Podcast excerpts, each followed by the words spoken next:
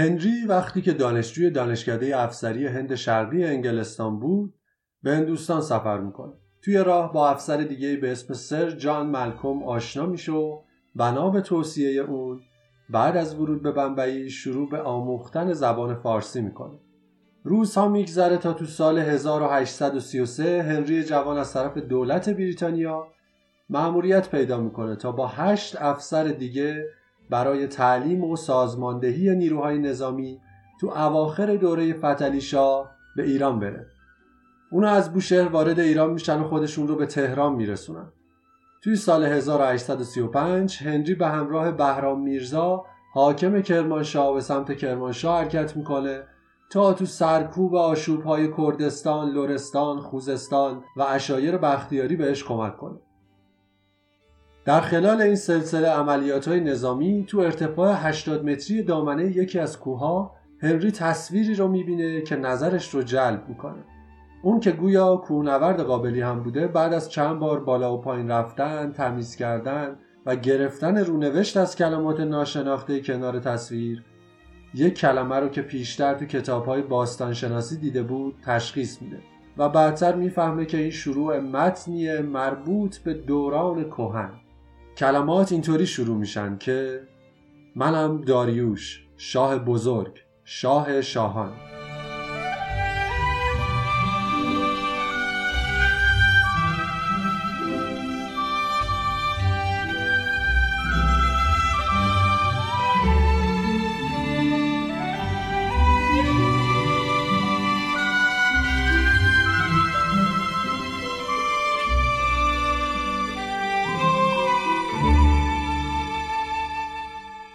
سلام من مجید قربانی هستم. این اپیزود سومین قسمت از معرفی سایت های ثبت شده ایران تو فهرست جهانی یونسکو که در مورد مجموعه بیستون خواهد بود. در دو قسمت قبلی در مورد پاسارگاد و مجموعه کلیساهای ارامنه ایران صحبت کردیم. قصدمون اینه که در کنار آشنایی با مکانی که بهترین راه شناخت و درکش بازدید شخصی از اونه مقاطعی از تاریخ ایران رو با هم بازخونی کنیم و گاهن داستانها اتفاقات و خرافات پشت مکانها رو بشنویم. تکهی که در ابتدای پادکست شنیدید مربوط به هنری راولینسون نظامی و شرقشناس بریتانیاییه که در ادامه بیشتر در موردش صحبت می‌کنیم. مهمترین اثر مجموعه بیستون همین سنگ نگاره داریوشه. پس برای شروع این اپیزود اول از همه باید این سوال رو بپرسیم که چطور شد که این سنگ نگاره ایجاد شد. پس بدون مقدمه بیشتر اپیزود 33 داریوش و فرهاد.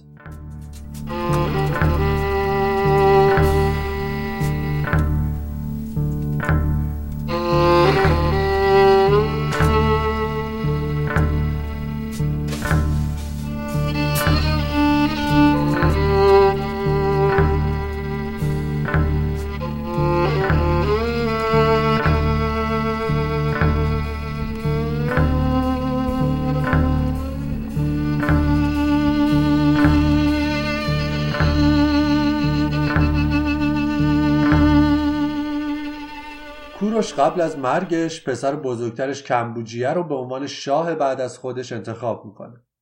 توی اون زمان کمبوجیه یا همون کامبیز به عنوان شاه بابل برای خودش شاهی می‌کرده. البته منابع مختلف در مورد زمان و جزئیاتش اتفاق نظر ندارن. اما بعد از رسیدن به پادشاهی کمبوجیه وقتی تو مکان جدیدش جاگیر میشه تدارک یک حمله به بخشهای غربی قلمرو رو آغاز می‌کنه.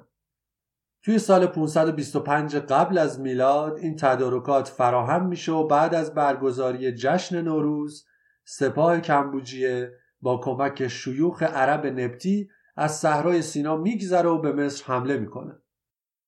فرعون مصر شکست می‌خوره و به پایتختش منفیس فرار می‌کنه. کمبوجی هم یک پیک با یک قایق به منفیس میفرسته تا فرعون پسامتیخ سوم تسلیم بشه. اما پیک و ملوانان قایق به دست مردم منفیس کشته میشن. کمبوجی شهر رو محاصره می‌کنه و بعد از ده روز در جوان سال 525 قبل از میلاد با تسلیم شدن شهر کمبوجی رسما به عنوان آغاز کننده دودمان 27 مصر تبدیل به یکی از فرعونهای مصر میشه. او خودش رو شاه مصر اولیا و مصر سفلا و از نسل خدایان هوروس، ر و اوزیریس صدا می‌کنه. بعد از پیروزی کمبوجیه تصمیم می‌گیره فتوحاتش رو گسترش بده و به سرزمین های ثروتمند دیگه مثل لیبی و کارتاژ لشکر بکشه. برای همین از تبس پنجاه هزار نفر رو برای تصرف سرزمین آمون یا جایی که الان به عنوان لیبی شناخته میشه میفرسته. اما لشکر میره و هیچ وقت بر نمیگرده. همزمان با حرکت سربازها بادهای شدیدی از سمت جنوب شروع به وزیدن می‌کنن و گردباد و طوفان شن تمام سربازها رو زیر شن دفن می‌کنن. چند سال پیش بقایای سپاه گمشده کمبوجیه تو بیابونای غرب مصر بعد از 2500 سال پیدا شد.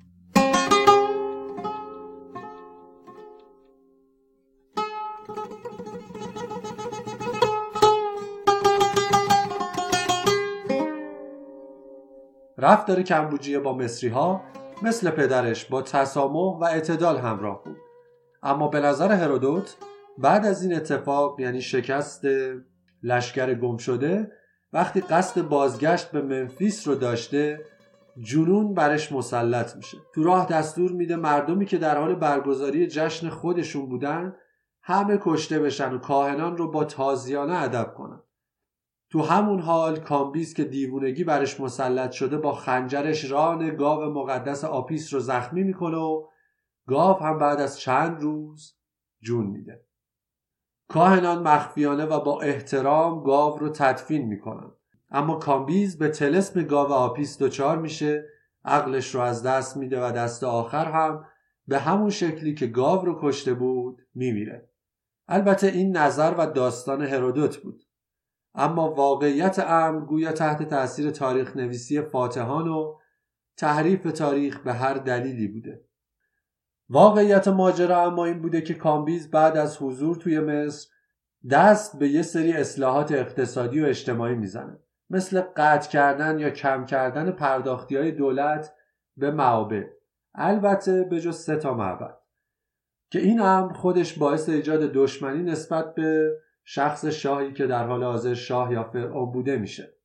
منابع معتبرتر و جدیدتر از روش برخورد اعتدالی کامبیز با دینها، آیین‌ها و سنت های قلمرو تحت حاکمیت خودش مثل پدرش کوروش حکایت می‌کنن از طرف دیگه پذیرش از طرف جامعه میزبان گویا برای کامبیز خیلی مهم بوده و داستان گاو آپیس بیشتر شبیه خیال پردازی و داستان سراییه چون طبق نظر مورخا توی اون زمان احتمالا کامبیز توی شهر دیگه بوده و بعد از برگشت با کمال احترام نسبت به سنت های مصریان برخورد می‌کنه. تو جایی که گاو آپیس وجود داره کتیبه ای پیدا شده که نشون میده به دستور کامبیز مراسم خاک سپاری با تشریفات با شکوهی برای آپیس انجام شده و تابوت گرانبهایی هم خودش برای آپیس ساخته و اهدا کرده.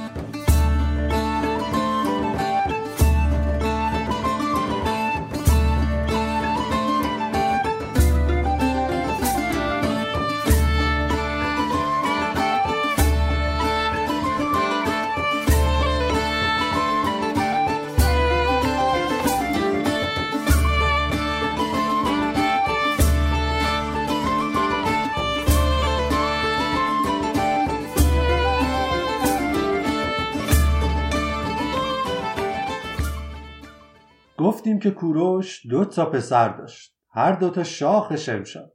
کامبیز و بردیا. بردیا همراه با کامبیز به مصر میاد اما بعد از یه مدتی رابطه دوتا برادر شکراب میشه و کامبیز برادر کوچکترش رو میفرسته به ایران. همراه بردیا پرکساسپس یکی از مورد اعتمادترین افراد کامبیز هم فرستاده میشه تا تو وسط راه برادر کوچک رو سر به نیست کنه و تمام. پرکساسپس بردیا رو توی دریای اریتره غرق می‌کنه و گزارش کار رو به کامبیز میرسونه. پاتیزیتس مغ تو غیاب پادشاه مباشر امور خانوادگی و مملکتی پارس بوده و از قضا برادری داشته که از نظر ظاهری شبیه برادر شاه بردیا بود. خبر قتل بردیا که بهش می‌رسه با برادر دست به یکی می‌کنه و اون رو می‌ذاره روی تخت پادشاهی و به همه کشور نامه میفرسته که از این به بعد پادشاه بردیا پسر دوم کوروشه. و همه ایالت ها تا سه سال از دادن مالیات معافن این نامه حتی به مصر هم که محل استقرار کامبیز بوده فرستاده میشه. وقتی خبر به کامبیز می‌رسه خشمگین و ناراحت میشه و دستور میده که به سمت پارس لشکر بکشن اما از بد روزگار وقتی می‌خواسته سوار اسب بشه تیغ خنجر کامبیز به ران پای خودش فرو میره و طلسم آپیس دست آخر دامن خودش رو می‌گیره.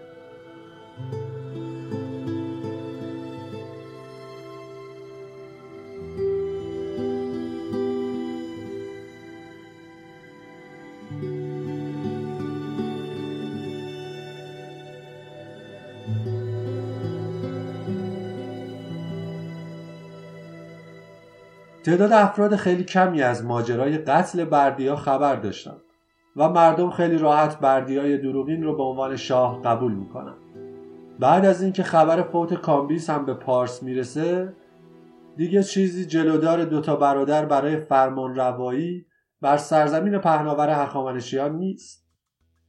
اما زبونا و گوشا بیکار نمیشینن و شایعات قتل بردیای واقعی به آهستگی پخش میشه. فرکساس که مزنون اصلی قتل بردیاست بدون حمایت پادشاه تازه درگذشته همه چیز رو تکذیب می‌کنه تا زیر بار مسئولیت قتل پسر کوروش نره. این وسط هم شخصی به اسم اوتانس یا هوتن که پدرزن بردیا و یکی از اشراف هخامنشی بوده به ماجرا مشکوک میشه. بردیای دروغین یا همون گومات مخ هم بعد از رسیدن به پادشاهی از مردم و اشراف کنارگیری می‌کنه و هیچ کس اجازه دیدار پادشاه رو نداره. پس هوتن دست به دامن دخترش میشه تا دفعه بعد که بردیا به اتاق دخترش میره دختر راز ماجرا رو بفهمه. روش کشف راز ساده است. هوتن از دخترش می‌خواد تا ببینه آیا گوشهای بردیا بریده شده یا نه. اگر بریده نبود پس بردیاست. اگر بریده شده بود پس به دستور کوروش بوده و این شخص نه لایق پادشاهیه نه لایق همخوابگی با دخترش و از همه مهمتر باید مجازات بشه به خاطر این همه دروغ. دختر طبق گفته پدرش عمل می‌کنه و صبح علت طلوع نتیجه رو به اطلاع پدر میرسونه. پادشاه گوشهاش بریده شده. هوتن پنج نفر دیگه از بزرگای پارس رو به اضافه داریوش پسر ویشتاسه و والی پارس رو که تازه به شوش اومده برای جلسه دعوت می‌کنه و به اونا اطلاع میده که کلاه گشادی بر سر ما و مردم ایران رفته. اما بشنوید از دو برادر مو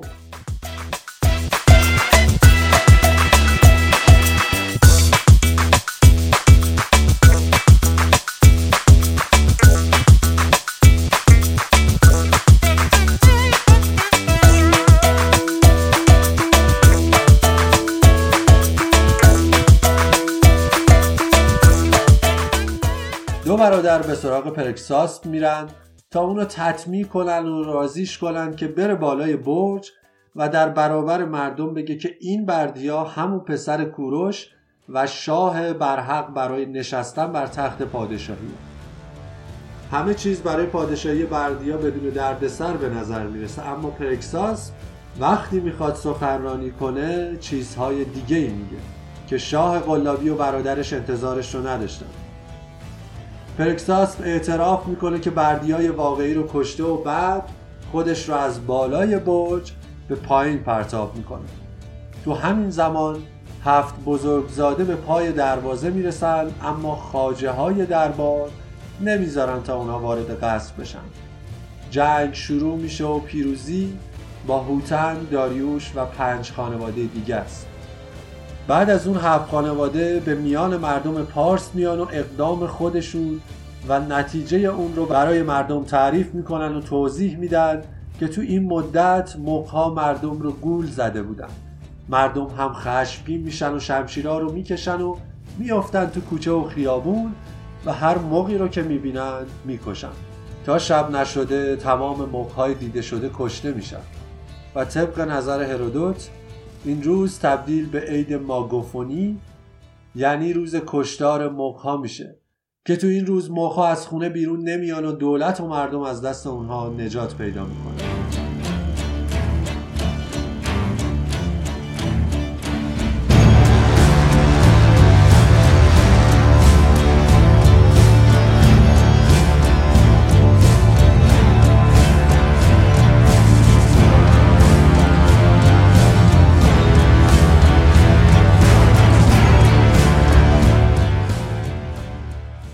داریوش گومات رو به سکاوند می‌بره و اونجا سر از سرش جدا می‌کنه.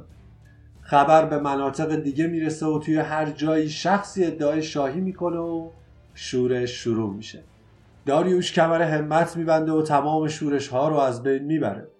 دست آخر داریوش دستور میده سنگ تراشا به کوه خدا برن و تصویر و شرح پیروزیش رو بر دیواره کوه برای آیندگان ثبت کنند که داریوش از دودمان هخامنشی و شاه شاهان بعد از مرگ کمبوجیه بردیای دروغین رو می‌کشه و در طی 19 نبرد شورش ها رو خاتمه میده. دروغ و دشمنی رو از بین می‌بره و راستی و درستکاری رو گسترش میده. این وسط هم اهورا مزدا یار همیشگی و قدرت دهنده به داریوش بوده. نسخه های خبری به سایر نقاط پادشاهی برای اطلاع همگان از اتفاقات و خبر پادشاهی داریوش فرستاده میشه.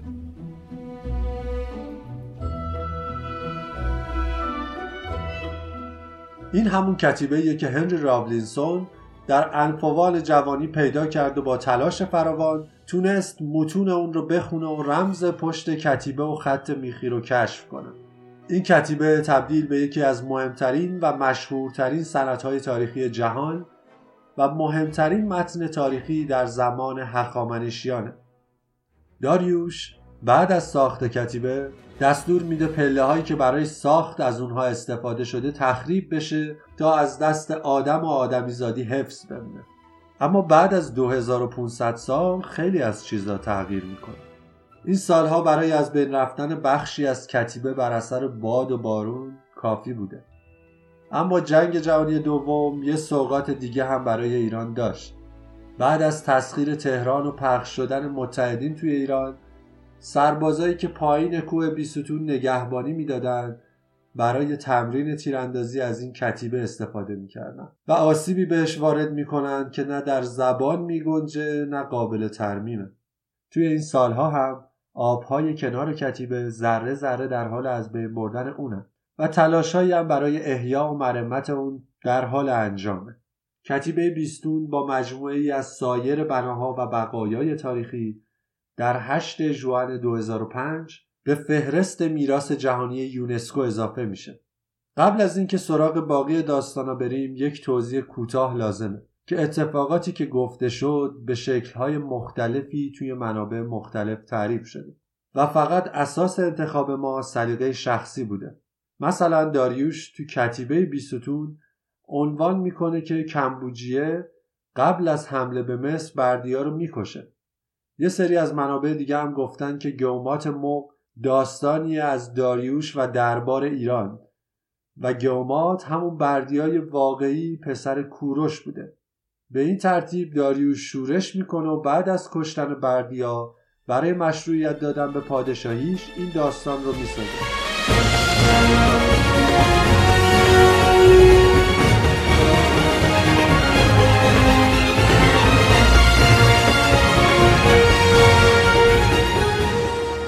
خلاصه آسه آسه بریم سراغ قصه.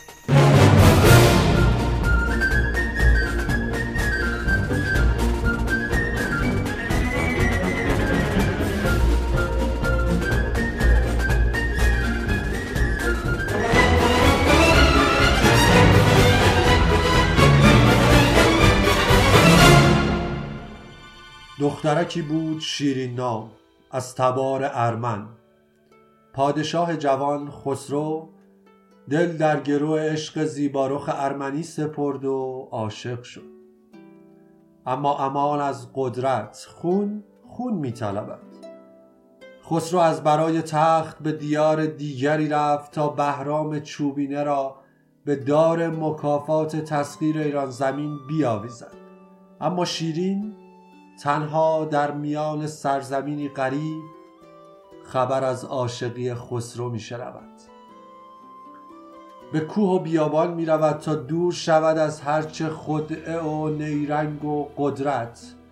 طلب می کند فردی را تا بسازد قصری برازنده شیرین.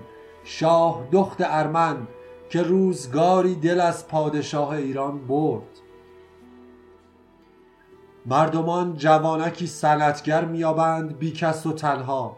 نام او فرهاد است. فرهاد را به پیش شیرین میرسانند. اما فرهاد؟ شادمانم استاد از حضورتان. همدرس سالهای دورتان شاپور از هنرهای بیشمارتان بسیار گفته. دستی در هندسه و دستی در نقش و نگار ایستاده چرا؟ بنشینید. من؟ بانو؟ می‌بینم که کار آزموده اید و پیلتن. دستهای بزرگتان نشان از سالها کار سخت دارد. چرا میلرزند؟ بند تنم با گویا پیشا پیش می‌دانید چه تمنای سختی بر زبان شیرین است. شیرین. شیر از شیرین دریغ شده در این سرزمین. از قصر ما تا علفچر گوسفندان یک دو سه فرسنگ راه است همه سنگلاخ. اینجا که ما هستیم نه شیرینی حلوا به مزاقمان خوش می نشیند و نه بریانی میش و مادیان. استاد؟ استاد میشنوید؟ آره. بانو سخن از شیر بود و شیرین. چه شد استاد؟ رنگ به رویتان نمانده. بیهوش شد. از حال رفت. از دست نرود. استاد فرهاد. آب بیاورید. کاهگل تازه. عود و انبرینه زود زود. رعش بر تنش افتاده و چشمهایش بر تاق. حکیم و طبیب خبر کنیم. صبر کنید. پنجه هایش آرام گرفته و پلکه ها سنگین شده. آب چه شد؟ این شام آب بر صورتش بریزیم.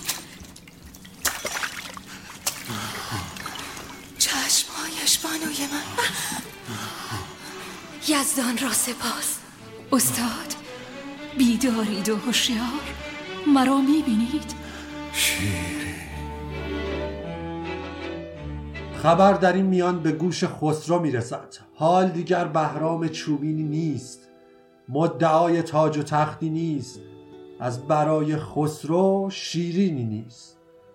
فکر می کند دقل می کند خدعه می فرهاد را به بیستون می سپارد تا کوه خارا را به هم بدوزد اگر شیرین را می خواهد اگر عاشق است. فرهاد دل از دست داده تیشه برداشته زخم می‌زند بر کوه به عشق شیرین هیچ می شود انگار. تیشه در دستش ساز است و کوه زیر دستش گل و صدای ساز شیرین است که از بیستون به قصر شیرین می‌رسد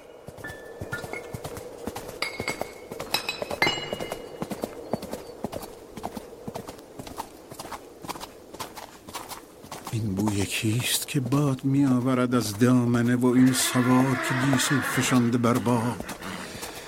پروردگارا این تعبیر خوابهای من نیست.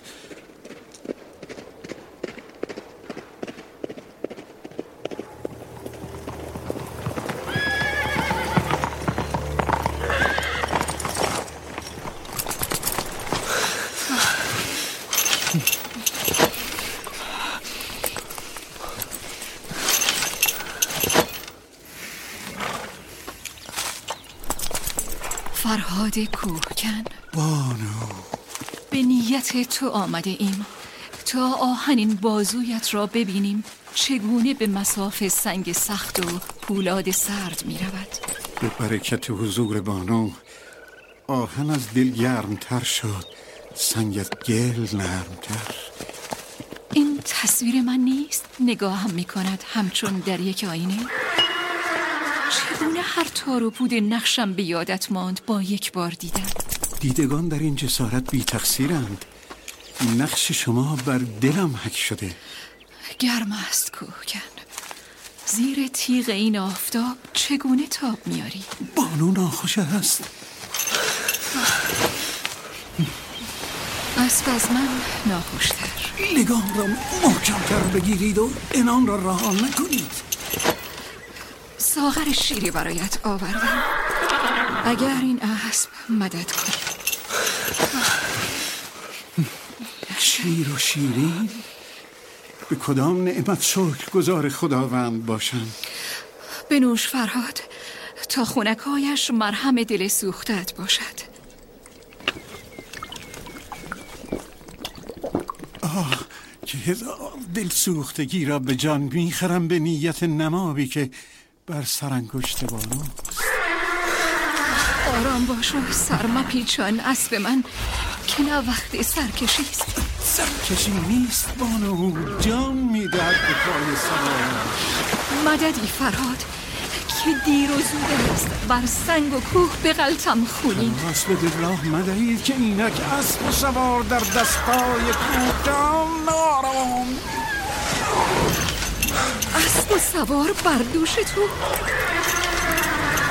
خواب می‌بینم. این خواب است که تو را می‌بینم که آمده ای تا کابوس به رویا بدل کنی.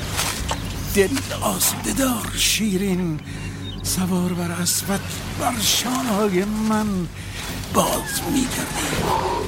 پس راست بنشین بر مرکبت که بی ستون بی ستون نامت. ویرانه است لایق جبدان فرهاد چه می‌خواست جز شیرین مردم چه؟ ایران؟ آری مردم ایران می‌خواستند. اما خسرو هیچ کس نپرسید خسرو چه می‌خواهد. شیرین؟ نه. ایران؟ نه. قدرت؟ آری. خون؟ آری. مرگ؟ آری. خسرو شاهنشاه ایران مرگ می‌خواهد برای فرهاد. خدعه می‌سازد و دروغ می‌گوید. دروغی که جان فرهاد جان شیرین جان ایران است.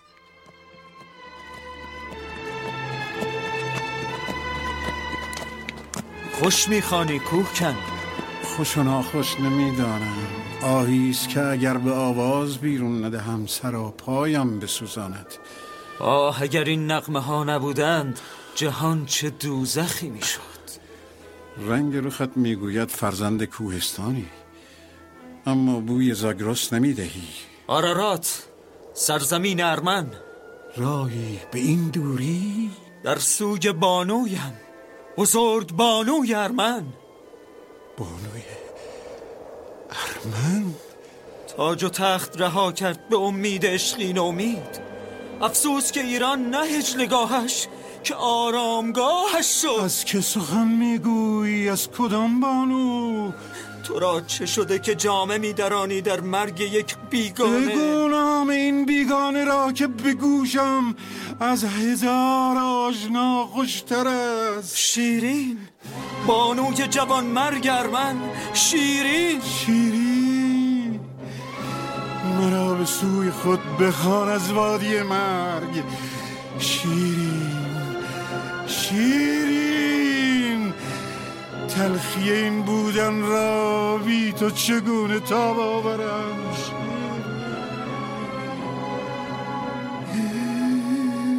شیرین؟ دست این کوه کن بگیر و با خود ببر فرهاد را. فرهاد مرد. و صدای سازش که زخمه بر تن کوه می‌زد با نام شیرین خاموش شد. اما خسرو نیز مرد. به خدعه شیرویه پسرش پاره تنش. خسروان خواهند مرد خواهند رفت تمام خواهند شد. اما فرهاد شیرین ندا پوریا پدرا مژگان نسیم قزل قنیمت دلارام میلاد مرزیه سیاوش ایمان صدف آرش پونه و همه مردم ایران جانهای ایران زنده خواهند ماند.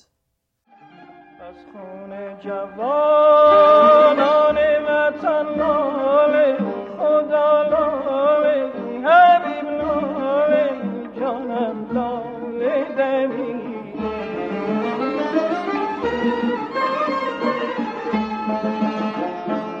از ماتم سر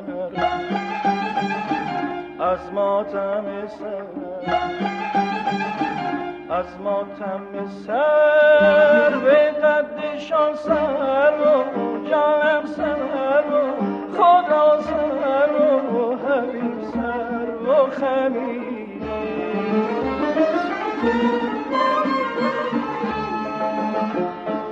در سایه گل بلبل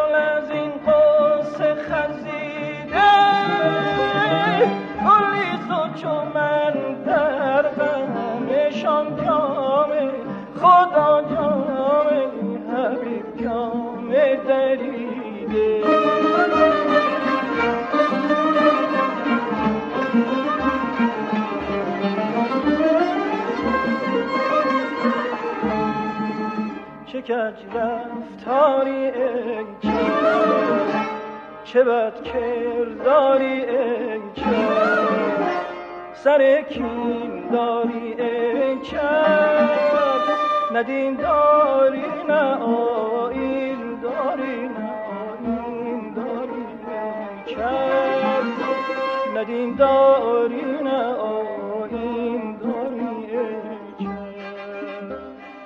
فراموشی قسمتهایی از تاریخ هیچ وقت اتفاق نخواهد افتاد حتی با کرونا.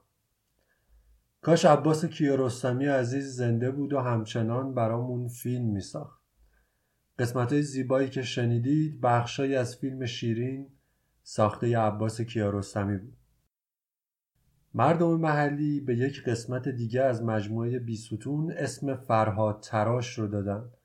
و میگن که فرهاد به عشق شیرین این قسمت رو کنده. اما حقیقت هرچه هست این نیست. فرهاد تراش به گفته قرار بود کتیبه یا نقش برجسته یا مقبره یکی از شاههای ساسانی باشه. اما بعد از فوت شاه نیمه کاره رها شده. اخیرا نظریه دیگه هم مطرح شده که این قسمت تنها یه بخشی از یه معدن سنگ برای ساخت بناهای ساسانی بوده. و وجود قصر نیمه تمام خسرو پرویز تو چند صد متری فرهاد تراش هم دلیلی بر همین مدعا است. اما بیستون چیزی بیشتر از این دو قسمت پر از داستانه. از جمله قسمت هایی که باید دید خود کوه بیستونه. کوه بیستون به خاطر شکل و شمایلش همیشه تاریخ چیز عجیبی بوده و طبق گفته های دانشمندان مربوط به همین مسائل اسم بیستون از کلمه بغستان به معنای جایگاه خدایان گرفته شده. بعدتر به بهیستون تغییر پیدا کرده و آخر به بیستون رسیده. یه مدتی هم اعتقاد بر این بوده که خانه اهورامزدا تو بالای این کوهه دیواره کوه هم که بزرگترین دیواره سنگی ایران و پنجمین نوع خودش توی جهانه. مکان خوبی برای نقش نگاری پادشاه ها روی اون بوده که البته وجود جاده تجاری و نظامی بین بابل و بغداد تا همدان و ایران دلیلی برای رفت آمد زیاد توی این منطقه بوده.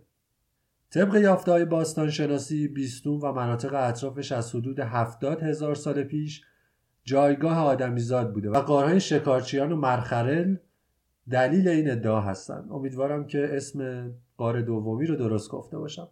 توی سال 1949 کارول تنکوهن آمریکایی برای پیدا کردن قارهای ما قبل تاریخ وارد ایران میشه و به دنبال قاری تو کنار کتیبه داریوش تو کرمانشاه میره که قبلتر یکی به اسم کامرون در مورد اون سخن گفته. اون برای دو هفته توی قار کاوش می‌کنه و هزاران هزار ابزار سنگی بقایای استخوانهای انسانی و حیوانهایی مثل گوزن و اسب وحشی پیدا می‌کنه. بعدها یک قطعه از استخوان ساعد پیدا شده بعد از آزمایشات فراوون به انسان ناندرتال نسبت داده میشه. نیایشگاه مادی قسمت بعدیه که باید دید و مربوط به پیش از زمان هخامنشیان میشه.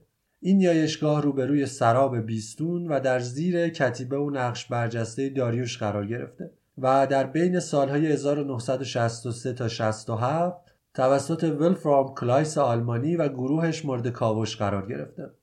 قسمت بعدی تندیس هرکوله. توی سال 1337 وقتی که کارگرا مشغول کشیدن جاده از همدان به کرمانشاه بودن به مجسمه برمیخورن که شونش از خاک زده بیرون. اما قبل از اون بلدوزر قسمتی از ریش هرکول رو از چونه کنده بود. سر کارگر پروژه به کمک کارگرا ریش رو پیدا می‌کنن و به بالا اطلاع میدن. مسیر جاده هم به اندازه تغییر می‌کنه که آسیبی به هرکول وارد نشه.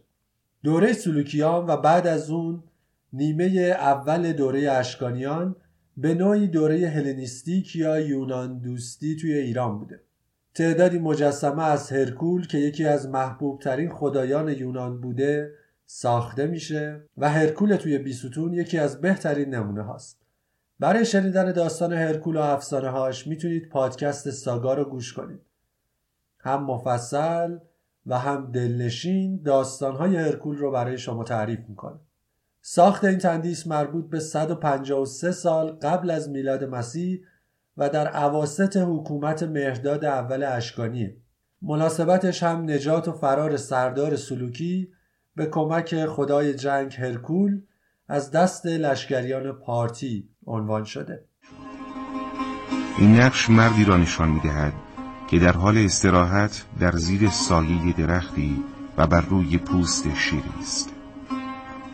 او در دست چپ جامی دارد و در حال نظاره به دشت و سراب بیستون می باشد او کماندان و نیزدان خود را به درخت آویزان کرده و گرز خود را در کنار پایش قرار داده است. در پشت سر نقش کتیبه ای در هفت سطر به معرفی نقش می پردازد مضمون کتیبه این است. به سال 164 ماه پانموی هرکول فاتح درخشان به وسیله هیاکینتوس پسر پانتیوخوس به سبب نجات کلامن فرمانده کل این مراسم را برپا کرد. این وسط تا به حال دو بار سر هرکول رو دزدیدن. چند سال بعد از پیدا شدن هرکول یه روز مردم بیدار میشن و می‌بینن که هرکول بدون سر تو همون حالت لم داده تو دامنه کوه. سر ما تو مرز بازرگان وقتی می‌خواستن از کشور خارجش کنن پیدا میشه برگردونده میشه و تو سال 1370 دوباره روی بدن هرکول قرار می‌گیره. دو سال بعد دوباره سر دزدیده میشه و این بار به دو قسمت تقسیمش می‌کنن تا گویا اینجوری راحتتر بتونن خارجش کنن. بعد از پیدا شدن دوباره سر تصمیم گرفته میشه چند مولاژ از سر هرکول بسازن و به جای سر اصلی تو محل قرار بدن. نمونه های ساخته شده به خاطر جنسشون شدت آفتاب و سنگ پراکنی مردم. بله سنگ پراکنی مردم از بین رفت. توی سال 1384 نمونه مشابهی از سنگ کوه برای سر ساخته میشه و توی جاش قرار می‌گیره. و به صورت گسترده هم اعلام میشه که این سر سر تقلبیه تا کسی به فکر دزدیدن دوبارش نیفته و سر اصلی تو محفظه شیشه‌ای توی خزانه میراث استان کرمانشاه نگهداری میشه. قسمت های دیگه هم از مجسمه از جمله آلت مردانه و جام شراب که در دست چپ هرکول بود بعد از انقلاب خراب میشه تا یک وقت خدای نکرده مردم به گناه ولش کن.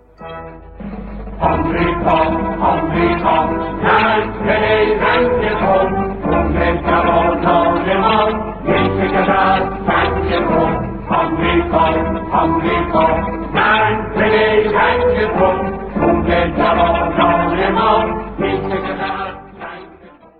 سنگ بلاش بیستون هم مربوط به دوره اشکانیانه و نگاره از یکی از بلاش های اشکانی که بر روی یک تخت سنگ سخت تصویری زیبا تراشیده شده. بعد از اون سه تا سنگ نگاره دیگه وجود داره. اولی نقش برجسته گودرز یکی از پادشاه های اشکانیه که با زره سوار بر اسبی شده و با نیزه به سوار دیگه حمله می‌کنه و از اسب میندازتش پایین. بالای سنگ نگاره کتیبه یونانیه که گودرز رو پسر گیو معرفی می‌کنه. داخل پرانتز این رو اضافه کنم که پادکست فردوسی خانی امیر خادم بهترین مرجع شنیداری برای شاهنامه فردوسیه. از نظر من. و چند قسمتی هم منحصرا مربوط به داستانهای گودرز و بازگردوندن کیخسرو از توران به وسیله گودرز داره. پرانتز بسته. در مورد گودرز دو نظریه وجود داره. نظریه اول میگه که این نقش برجسته مربوط به گودرز دومه که بر مهرداد یکی از رقباش برای سلطنت و کاسیوس سردار رومی پیروز میشه. نظریه دوم اما اون رو گودرز یکم معرفی می‌کنه. که در نقش برجسته مهرداد که دقیقا کنار همدیگه قرار گرفتن شهربان شهربانان خونده میشه. که تو اواخر دوره مهرداد دوم توی بابل به اسم خودش سکه ضرب می‌کنه. توی نقش برجسته مهرداد دوم پنج نفر از بزرگای اشکانی در برابر مهرداد وایستادن و هدایایی رو بهش پیشکش کردن. مهرداد دوم نهمین پادشاه اشکانیه و یکی از شاههاییه که لقب بزرگ رو بهش دادن. بعد از دوره هخامنشی اون اولین پادشاهیه که لقب شاه شاهان رو دوباره انتخاب و عنوان می‌کنه. همچنین ادعا می‌کنه که نسل اونها یعنی اشکانی ها از اردشیر دوم هخامنشی گرفته شده و این کار رو عمدن به خاطر زنده کردن احساسات ملی گرایانه مردم مشروعیت بخشیدن به نظام پادشاهی خودش و از بین بردن فرهنگ یونانی رخته کرده تو ایران بعد از چند قرن انجام داد. یه کار دیگه که مرداد انجام داد گشایش راه تجاری بود که به راه ابریشم معروف شد. اما تو وسط این دوتا نقش برجسته یک کتیبه وجود داره مربوط به دوره صفویه که به هر دو نقش برجسته آسیب جبران ناپذیری وارد کرده. کتیبه ای که به خط سلس نوشته شده و به وقف نامه شیخ علی خان زنگنه وزیر شاه سلیمان صفوی و والی کرمانشاه مربوط میشه. محتوای کلی کتیبه اینه که شیخ علی خان زنگنه توی سال 1093 هجری قمری چهار دنگ از املاک نهر قرولی و چنبتان رو وقف بر سادات فاطمی و دو دانگ از این املاک رو وقف بر کاروانسرای بیستون کرده و تولیت اون تا زمان حیات خودش و بعد از مرگش بر عهده پسرانشه What what what? کاخ بیستون ساسانی یکی دیگه از قسمت های مجموعه بیستونه که از سال 1355 بارها مورد کاوش قرار گرفته. بر اساس اطلاعات به دست اومده این منطقه در دوران ساسانی در حال تبدیل شدن به یک کاخ بود که به دلایلی ناتموم باقی موند. و توی دوره های بعد به کاروانسرا تبدیل شد که این کاروانسرا هم بر اثر زلزله از بین رفت. بعدها در دوره قاجار روستایی روی اون ساخته میشه. در نهایت توی سال 1354 هجری شمسی حدود 270 خونه که روی این محوطه تاریخی ساخته شده بود تملک میشه و عملیات کاوش شروع میشه. باقی مواردی که توی بیستون باید دید و داستانهاش رو گوش کرد بلای ساسانی، پل ساسانی یا پل خسرو، کاروانسرای ایرخانی، کاروانسرای شاه عباسی، پل بیستون یا پل صفوی، شیر سنگی و قارها و گوردخمه های بیستون و اطرافشه.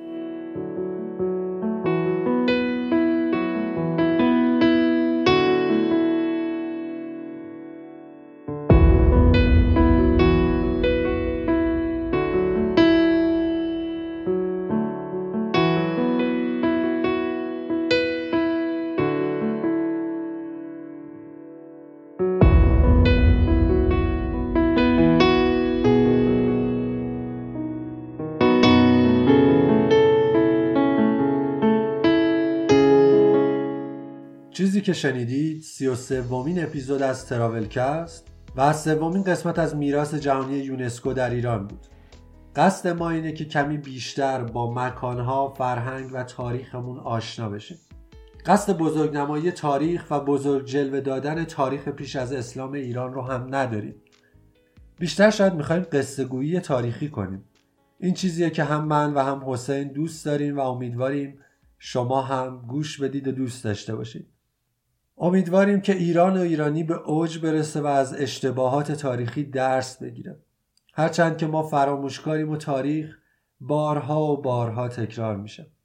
از همه اینها گذشته با شرایط فعلی ایران سفر چه در داخل و چه در خارج از ایران مقدور نیست. پس می‌تونیم با حفظ سلامتی توی تاریخ، کتاب و داستان سفر کنیم و لذتش رو هم ببریم. باز هم امیدوارم که از این قسمت لذت برده باشید و اگر دوست داشتید تراولکست رو هم به دوستانتون معرفی کنید. اگر این اینستاگرام تراولکست رو هم دنبال کنید به زودی مطالب تکمیلی این چند اپیزود و اپیزودهای بعدی توی اون قرار خواهد گرفت. برای خود من که این حجم از اطلاعات جالب و جذاب بوده. پیشا پیش صد مبارک که این سال داره میگذره و سال بعد شاید سال بهتری باشه. یا حق. حاجی فیروزم بله. سالی یه روزم بله. سالی که گذشت سال بد بود. سالی که گذشت سال بد بود. سالی بد و بد زبد بدتر بود. ای سال بر نگردی بری دیگه بر نگردی مردا رو اخته کردی مردا رو اخته کردی زنا رو شلخته کردی دکونا رو تخته کردی همه رو خسته کردی. ای سال بر نگردی بری دیگه بر نگردی ای سال بر نگردی بری دیگه بر نگردی در سایه ایزد تبارک عید همگی بود مبارک در سایه ایزد تبارک عید همگی بود مبارک یا حق یا هو هر کی به کاری مشغول پولی بریز تو کشکول یا حق یا هو همه روزتان پیروز.